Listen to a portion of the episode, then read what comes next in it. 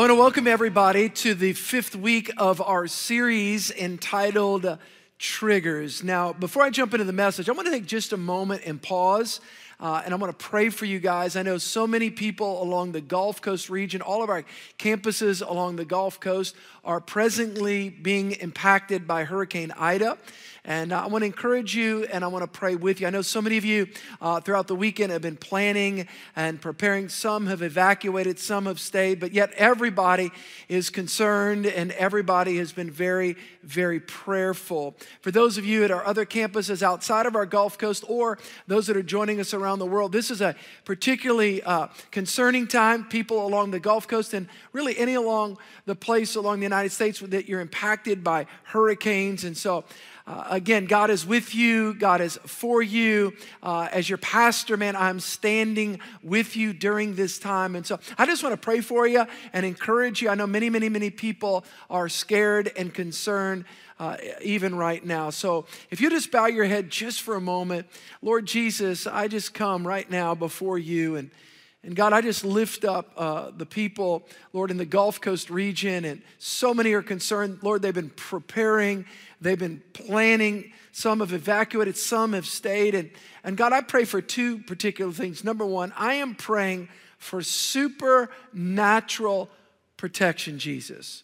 God, that you would invade, Lord, you would step into this situation. I'm believing for a divine miracle, God. That's what I'm believing for, Lord, that you would step in and God, somehow that, Lord, there would just be a, a, divine protection and that people would be amazed, God, in that. Number two, I'm praying for peace. Wherever people live, whatever part of the Gulf Coast that they're in right now, at whatever level they're being impacted, God, I'm praying by the power of the Holy Spirit, Lord, that you would invade their lives right now. God, I ask all of this in the mighty and powerful name of Jesus. And everyone said, Amen. Amen. We are continuing in our series called Triggers. Each week, over the last five weeks, we looked at how this concept of triggers what is it that you get into a situation in the present and there's an environment, there's a circumstance, there's a relationship that comes across your path, and it triggers.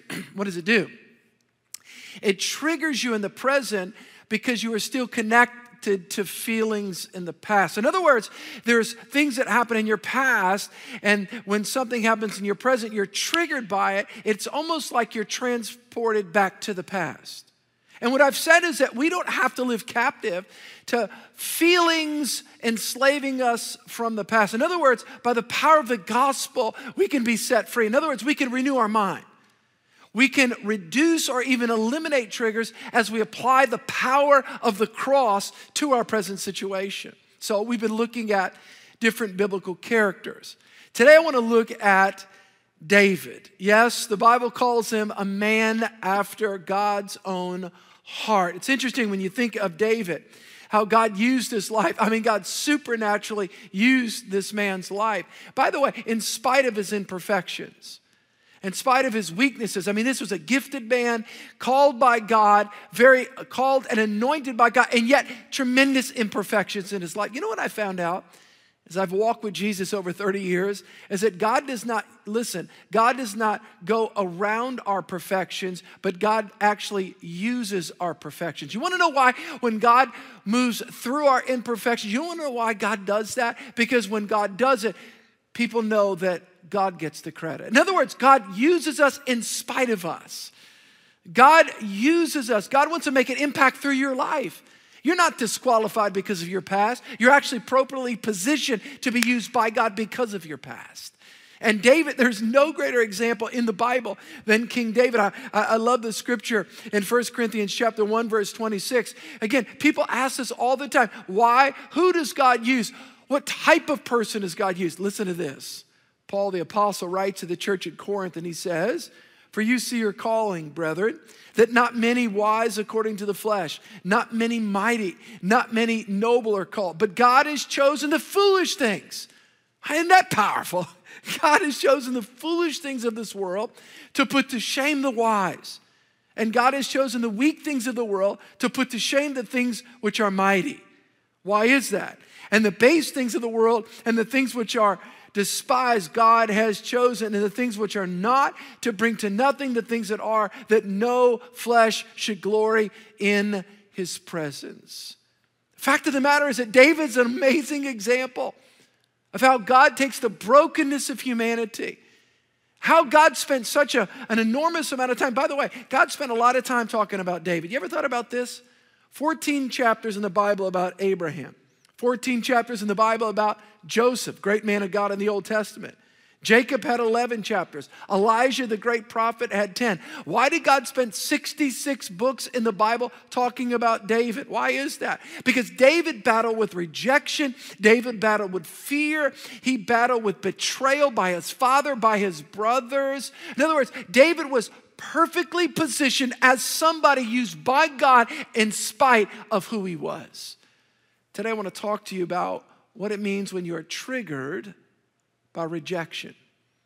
I believe if there's anybody in the Bible that understood rejection, if there's anybody that understood the pains of rejection and how it can potentially hinder you in life, it's King David. See, the fact is, is that David was rejected by his dad, he was rejected by his brothers, he was rejected by the current king, and yet God used David's life in spite of that. Let me ask you a question Do you deal with rejection? Do you deal with the fear and the pains of rejection? Maybe something happened in your past, maybe when you were a kid. Maybe as a teenager, maybe in your 20s, wherever you are in life, and, and, and you know exactly what I'm talking about. Man, that rejection has stung your soul. And you feel like just when you get energy in your life and you begin to accomplish, you want to step out and do something, all of these voices from the past come haunting you. You can't, you won't, you aren't. Well, if there's anybody in the Bible that can relate to you, it is David. The fact is, is that Israel as a nation was a theocracy. It was ruled by God. Of course, they had judges at one time that were leading, but yet God was ultimately in control. And yet, Israel looked at the, saw the different nations around and they wanted a king.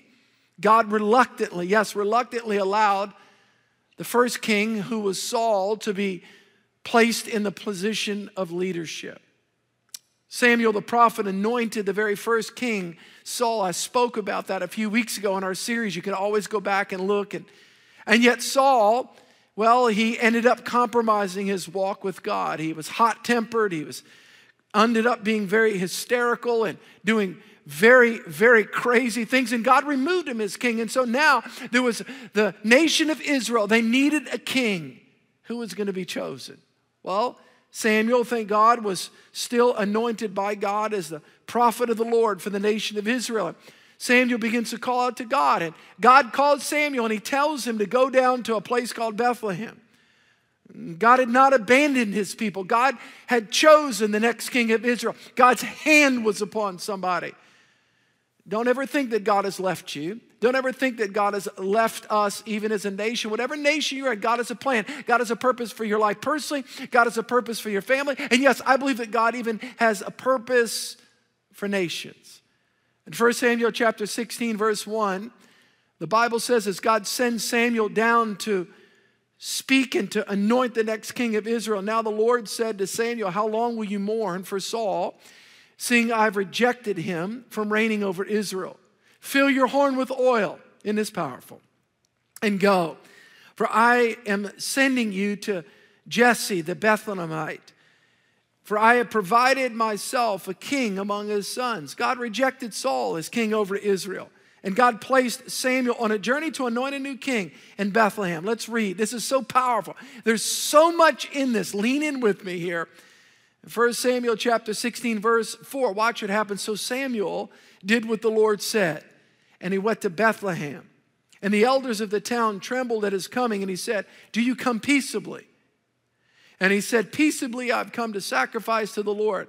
Sanctify yourselves and come with me to the sacrifice. Then he consecrated Jesse and his sons, and he invited them to the sacrifice. So it was when they came that he looked at Eliab, and he said, Surely the Lord's anointed is before him. But the Lord said to Samuel, Do not look at his appearance or at his physical stature because I've refused him. For the Lord does not see as man sees, for the Lord looks at the outward appearance. Boy, wouldn't things be different if we evaluated the way God does? We all, man evaluates on the outside, but God looks at the heart. He said, Man looks at the physical stature, but, but I have refused him. For the Lord does not see as man sees, for man looks at the outward, but the Lord looks at the heart. Let's jump to verse 10. Watch this. Watch how this picks up here. Then Jesse, that's David's father made seven of his sons pass before Samuel. That's the prophet. What are they doing? They're looking for the next king of Israel. Who is God looking for? Who has God chosen? And Samuel said to Jesse, The Lord has not chosen these. What happened? You've got Jesse, he brings out his first one, the oldest one. Oh man, boy, he's the one. What do you think, prophet? Samuel, what do you think about him? Not, not him. How about the next one? Ah, not him either. Samuel's discerning. How about that one? Fourth one. How about the fifth one? Sixth one? Seventh one? Listen, God does not speak to Samuel. It's none of that bunch. And now Samuel looks at Jesse, and here's what he says Look at this. Man, this is powerful. The Bible says, The Lord has not chosen these. And Samuel said to Jesse, Are all the young men here? And then he said, Well, Jesse thinks about, well, there's, there's, there's one wait a minute, time out. Surely, he's thinking, he's probably thinking to himself, surely, surely it's not this young one. Surely it's not David. This is in the Bible. There remains yet the youngest, and, and there he is keeping, keeping the sheep. It's almost like it's almost like Jesse was embarrassed that he didn't bring all of his sons. Samuel asked for all the boys to come, and yet, and that think about it, the dad left one of his sons out. There remains yet the youngest, and he is out there keeping the sheep. And Samuel said to Jesse, Send him, bring him here, for we will not sit down till he comes here. And so he sent and brought him in. Now he was ruddy with bright eyes and good looking, and the Lord said, Arise. Oh man, God speaks to Samuel right here. He says, Arise. Oh man, anoint him. I mean, can you imagine what went through Jesse's mind? Anoint him. Wait a minute, wait a minute, wait, wait. Surely it would have been one of the, surely it would have been one of the top seven. Wait, is God about to, is God about to anoint, is God about to anoint David? And so he said, and he brought him in. Now he was ruddy with bright eyes and good looking. And the Lord said, Arise, anoint him, for this is the one. And then Samuel took the horn of oil and anointed him. Who? David, in the midst of his brothers. Uh oh. His brothers his brothers saw God's hand come upon him. And now, can you imagine what's going on in their heart? And the Spirit of the Lord came upon David from that day forward. Can you imagine Jesse's excitement mixed with fatherly pride as he paraded those seven boys before the prophet? This one, and then this one, and then this one. And then all of a sudden, he gets to the end, and the prophet says, Is there any other? And Jesse realizes, Well, there's one other. Can you imagine what was going through David's mind that morning when he wasn't picked by his own dad? David knew exactly what was going on. Why was he left out? Can you imagine the lies of the devil that he had to grapple with? Why am I not coming to the party? Why is my dad forgot about me? Why, why do my other seven brothers get to go? But what about me? Maybe that's where you are. Maybe you've thought that before.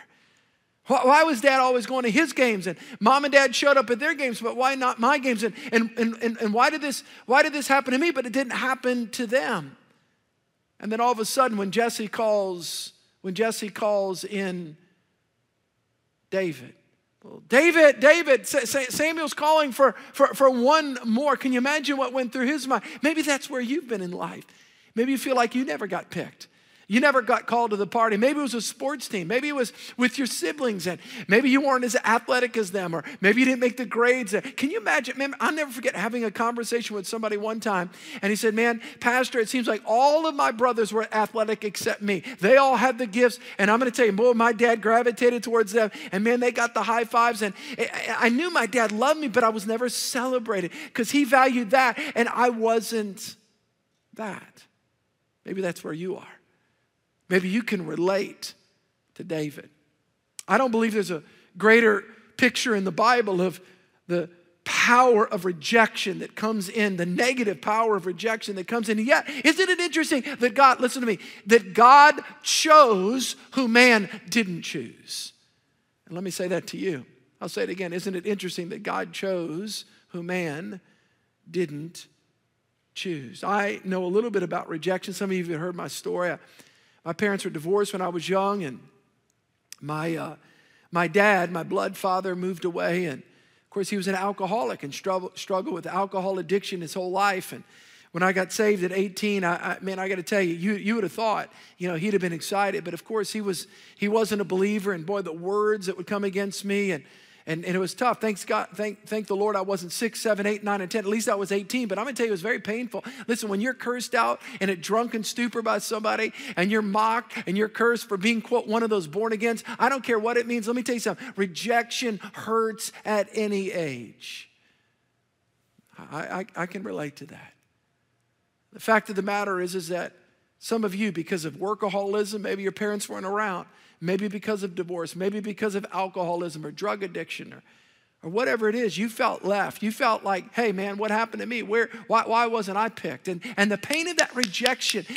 And what happens is when we get into a situation today that feels familiar. You, you, get close to somebody, think, wait, time out, wait, wait, they're gonna reject me, and so you start rejecting them. In other words, we can get triggered by rejection. It would have been bad enough for David if it was just his dad. But you guys remember that when, when Goliath, the Philistine, was tormenting Israel and, and, and David felt called of God and he, and, and he ran up to the battle line and his brothers said, Who are you? I thought you were just bringing the food. Surely you don't think. Number one, he was rejected by his dad. Number two, by his brothers. But then he was rejected by King Saul. I don't know if you've ever thought of that before, but the man after God's own heart, the one that was called and marked by God, dealt with the sting of rejection his whole life. And yet God still used him. And God will still use your life. And God wants to heal your life. And God wants to encourage you. And God wants to, God wants to mend the broken place of your heart. Why? So that God can, God, so that God can raise you up as a testimony of his grace, as a trophy of his grace. Now, it's interesting when you think of rejection, there's always three responses. And I, I want to talk to you about that. And if you're taking notes, all of those of you that are online right now, those of you that are watching, wherever it is around the world or our Gulf Coast region, uh, the, the, or in our Atlanta campus, the, I think it's so important that we understand that there's always three responses to rejection. Number one, the first is performance and perfectionism. Number two is withdrawal and despondency. And number three is brokenness and security. Number one, let's talk about one of the responses that is so common when people experience the pain of rejection. Number one, write this down performance and perfectionism. Performance and perfectionism. See, when we feel that sting of rejection, that familiar sting of rejection, that we don't measure up, that we don't quite make it, that we're just not good enough. Here's what happens. One of the responses that we often have is that, is that we rise up in our natural giftings to overcompensate, to prove to our parents, to prove to our boss, to prove to our coworkers, to prove to our friends that we are worthy, that we are capable. In other words, we tend to compensate through our performance the feelings of worthlessness that we've carried for years. Oh, but this is so common. Man, you've heard it before. My dad didn't affirm me. My dad didn't give me what I needed. My mom wasn't there for me. My parents were. So I, I made a decision. Well, I've heard people say this before. And I made a decision that, that, that, that I was not going to let anybody see any weakness in me and I was going to achieve. That I was going to rise up. I was going to perform. I was going to show them. In other words, there's a lot of gifted people that are living with, I'm going to show the world mentality. Man, you know how exhausting that is? I'll never forget, I heard a story by a preacher. His name is Ed. I won't give you his last name. He wrote a wonderful book about the Father's love. And, and he was a pastor, and, and he talked about his dad, and his dad was a great baseball player. And his dad wanted him to be a baseball player. And by the way, let me just say that there's nothing wrong with parents, moms, or dads that, that maybe achieve or excel in an area and, and, and wanting to set your kids up to excel in similar but there's nothing wrong with that. It's the pressure though attached to that a when your kid's not gifted in that or b even if they are gifted that we put unrealistic expectations on them. So ed's dad would bring him every day after work he would bring his son outside uh, they had a side yard and his dad would get the catcher's mitt, the, the catcher's mitt and, and, and, and, and Ed would throw the ball, and, and Ed would have to wind up. And, and, and, and, and his dad was training Ed to be a pitcher, and, and he would throw, and not just one or two or three, but there was hundreds of pitches. And, and Ed remember hearing this from his dad. It's, it's not good enough. Throw another one, Ed. Ed, throw it, throw, it's not good enough. Throw another one, Ed. And Ed began to say throughout his life that his life began to be measured by, by, by, by strikes and balls. That, that he had this mentality that because his dad, day after day, year after year. Now, his dad's motive, what was his dad's motive? I don't stand up here to suggest that his dad was some sort of evil. No, no, his dad was a, a is probably doing the best he could, but but but it was but it was too much. The boy never felt affirmed as who he was. He felt that he could only please his dad if he threw a strike. You ever been there before? Maybe you feel like that unless you throw the strike, unless you close the deal, unless you have the big house, unless you have the big contract, unless all of your kids are perfect, unless you, unless you throw a strike, it's not good enough. Let me tell you what happens. When people that are gifted have wounded souls, they rise up. They begin to make decisions real early on. I'm going to do whatever I have to do to throw a strike. Oh, yeah. Let me tell you what that is. That's called rejection and perfectionism.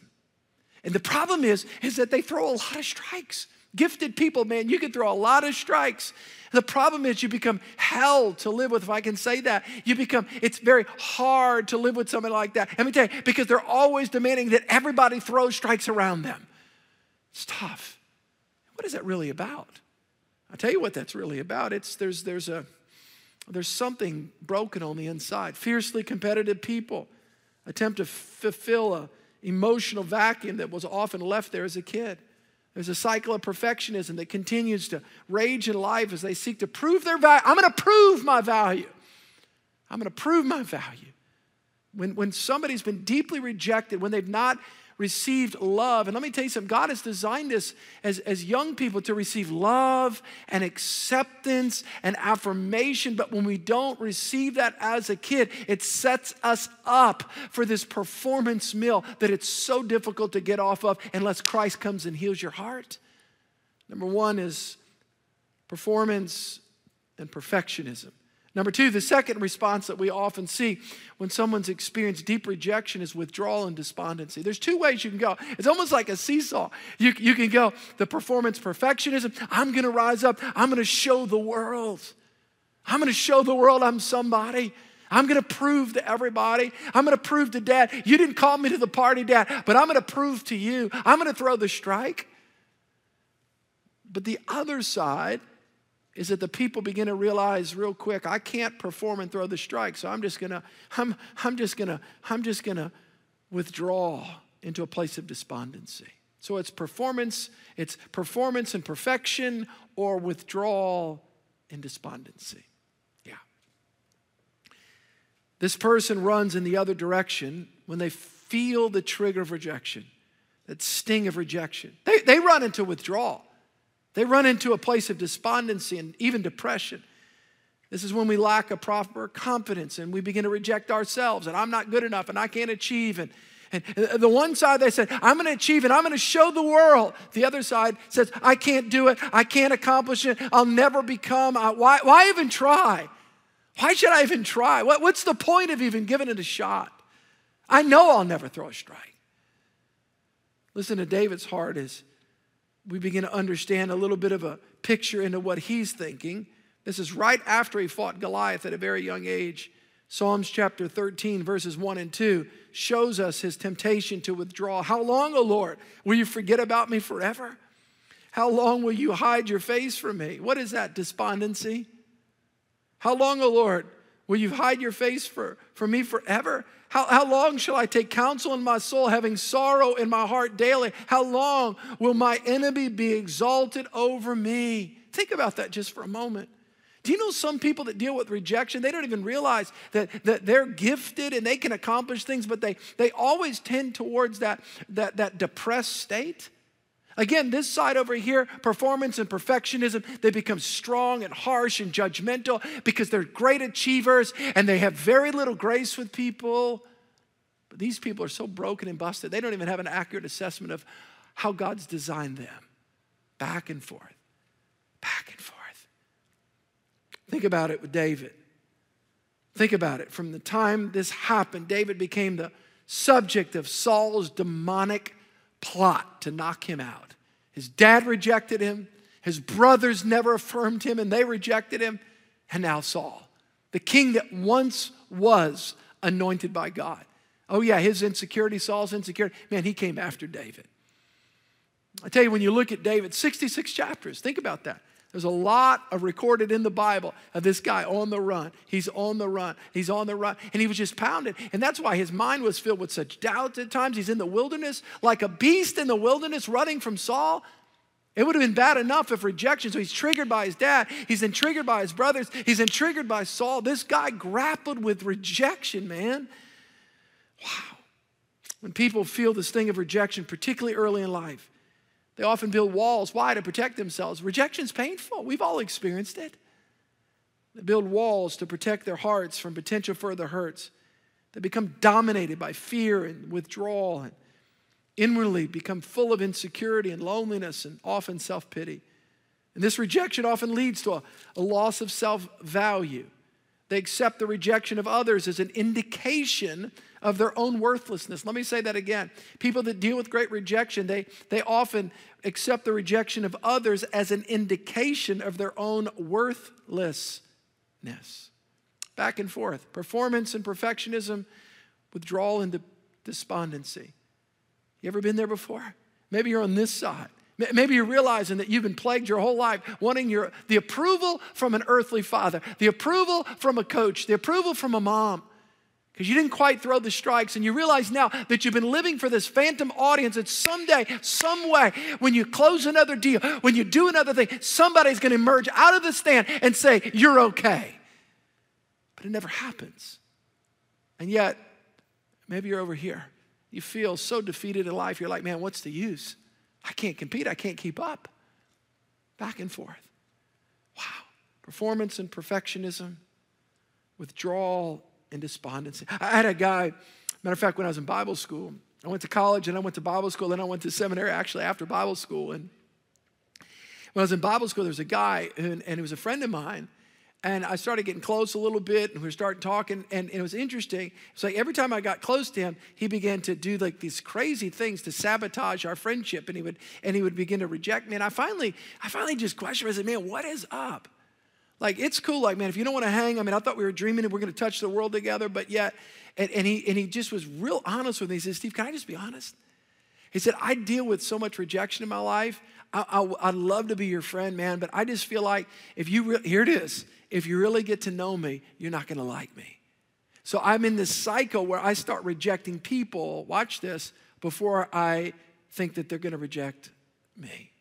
You see that? We got to heal to that. Men, we've got to get healed of that. Ladies, you got to get, we've all got to get healed of this. Why? Because this is no fun. You never feel like you measure up here, and you're always trying to get a carrot at the end. Over here, you feel so defeated. And by the way, David, David experienced both sides. Say, Pastor, what's the goal? How do I get out of this? I'll tell you the goal. The goal is not performance and perfectionism, and it's not withdrawal and despondency. Let me tell you what the goal is Here's what I found out you can't hide your pain. You can't run from the pain of rejection. You can't try to bury the pain of rejection. You and I actually have to bring that pain. We've got to bring the pain of rejection to God. Only God. Your performance can't heal you. Your lack of performance and hiding can't heal you. Only God can heal. Number three, I'll close with this. And it's, it's security. It's the security that comes from brokenness before God. I want you to think about this just for a moment. David's dad rejected him, his brothers rejected him. Rejection obviously could have plagued David his whole entire life. It could have plagued him his whole entire life. But how did he deal with it? How, how did David deal with it? How did David deal with it? How, how did he deal? I'll tell you how he dealt with it. He, he, he found a secret in his life that, that he, he wasn't going to stuff it anymore.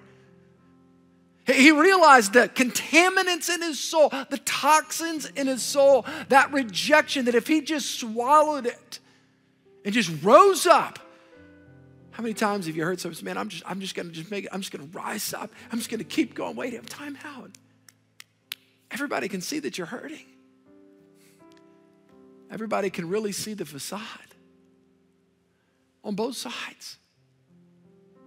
Tell you what David did. I love this about David. This is a picture, and I, I want to encourage anybody that's dealing with the, the, the trigger and this thing of rejection. This is a picture, it's a blueprint that God allowed us to see through one of his most favored servants. Not perfect, broken, not perfect. David. Psalms 34, verse 17, the Bible says, David wrote this the righteous cry out, and the Lord hears. When's the last time you brought your pain to God? You can't perform your pain away, you can't run from your pain. The righteous cry out, and the Lord hears and delivers them out of all of their troubles. The Lord, here it is, the Lord is near to those who have a broken heart, and He saves such as have a contrite spirit. I love this part. Man, I love this part. And Psalms 34, many are the afflictions of the righteous. Don't let anybody tell you that life's easy. Man, life, there's trials and tribulations, but here's the promise of God. The promise of God is many are the afflictions of the righteous. David's crying out to God, Many are the afflictions of the righteous, but the Lord delivers him out of them all. Aren't you glad for God's delivering power? David found his acceptance not from his performance ultimately, and not from his hiding out. Quit hiding. Quit hiding over here. Your pain's not going to go away by living in hiding, isolated in your home with your shades up Nobody can see you or your shades down. Let me say that. Now, you, you think that you've just withdrawing from life or over here. You won't ever heal yourself, sir, ma'am. You're never going to heal yourself from, from outperforming your pain. It only further enslaves you. You can't perform your way out of pain, you, and, and you can't hide your way out of pain. But you can bring your pain. You bring your pain to God. Many are the afflictions of the righteous, but the Lord delivers him out of them all. David found his acceptance from the Lord. Eh, do you know I love the book of Psalms? You want to know why I love the book of Psalms? 66 books in the Bible. 65 books of the Bible are primarily God speaking to man. But there's one book of the Bible, the book of Psalms, P S A L M S, Psalms. It's primarily, watch this, man speaking to God. And 80% of the Psalms were written by King David. Why? Because he would get in the wilderness. Where did David get healed? I'll tell you where he got healed. He didn't get healed through his performance, and he didn't get healed from hiding. He got healed from the Lord. He would begin to declare to God. He'd begin to cry out to God, Sir, why have we not brought our pain to God? Why have you not brought your pain to God? Ma'am, why have you not brought you? You can't run from it. You can't hide out over here. Well, I just won't go to any parties. I won't be around people. I'm just going to check out life. No, you just take your pain with you. No, David brought his pain to God. That's what the gospel's all about. That, that, we don't have to be a perfect people, we just have to be a broken people. What does it mean to be broken? Wounded is different than broken. Wounded means that your soul is ravaged. Broken means you've given up trying to do your life in your own strength. It means you've come to the cross and you said, God, I need your help. God, I need your blessing. God, I need your forgiveness. God, I need your Holy Spirit to heal me. I love the chapter in Isaiah chapter 53, which is a prophetic picture speaking of Christ and what Jesus is going to do in our hearts and what he does in our hearts. Isaiah 53 says, Surely he has borne our griefs. That's Jesus. You know the word griefs there is pain. He's, he wants to, hey, listen, Jesus, when he died on the cross, he didn't just pay for your sins, but he also bore your griefs. What are you going to do with your pain? You going to perform it away? You going to hide it? Bury it? Man, you'll carry that forever. You'll carry that to the grave. You'll carry that pain to the grave. Or you going to let Jesus Surely he has borne our griefs and carried away our sorrows. What does that mean he's carried away our sorrows? He's the one that heals us. He's the one that restores us. He's that one, listen, he makes your brokenness beautiful. Why not bring it to Jesus? Why not bring your pain to Jesus? Quit denying your pain. Sir, quit denying your pain. Quit trying to outperform your pain. You're running. You can't run anymore. You can't go any further. Quit trying to hide from your pain. Bring your pain, bring your rejection to the foot of the cross. You know what he do? He'll do? I'll tell you what he'll do. He'll bear it. That means he takes it. And then the next thing is he carries it away. I want to end with this confession. I've heard so much good feedback from all of you about how these confessions have helped you and encouraged you. And, and I just want to, all of us and all of our, all the people that are joining me online, wherever you are around the world, I think this is so important. We just want to, we want to make these confessions. These are so important. Let, let, me, let me read them with you together. Here it is. My identity and worth are found in God and what He says about me. Isn't that powerful? You ought to write this down. Take a picture of that on your cell phone. Go to your, wherever you are, your screen, your TV. Those of you that are on our campus in Atlanta, wherever you are, just take a picture of that right there. Right there. Just take a picture. Whatever campus you're at, wherever you're watching this, those that are online right here, my identity and worth are found in God and in what He says about me. Watch this. Number two, I will allow God to heal me. Sir, allow God to heal you. Man, I was running from my pain for a long time. Don't you don't have to you'll never perform your way out of pain. You've got to bring your pain to the cross, the foot of the cross. Only Jesus can heal you of your pain. I'll allow God to heal me and raise me up. Number 3, my inner security comes from knowing you, oh God. I cling to you. Here's another one. I found my acceptance in God alone. Oh God, you are my acceptance. You are my acceptance. You know, really, the healing power of Christ comes when we surrender to Jesus. I'm going to ask everyone right now. I just sense the Holy Spirit right now, wherever you are. I just want to pray for you. Matter of fact, I'm going to ask everybody to bow their heads. Jesus loves you, Jesus cares for you. Some of you have been running for a long time, some of you have been hiding for a long time. But when we come to Jesus and we first ask Him to forgive us of our sins, do you know Christ? Question I'm asking everybody Do you know that you know if you die today, you're ready to stand before God? With everybody's heads bowed and eyes closed, our online hosts are with you right now. I, I'm just going to just pray for you. Before we go any further, just with everybody's heads bowed, maybe you say, Pastor Steve, pray for me. I need Christ. I'm not sure about my relationship with God right where you are. I think it's an act of faith right where you are. Would you do this? At the count of three, you say, Pastor, I need Christ. I need the blood of Jesus to wash me, to cleanse me, to make me new. If that's you at the count of three, I'm going to ask you to hold your hand up. One, two, three. Quickly hold your hand up high.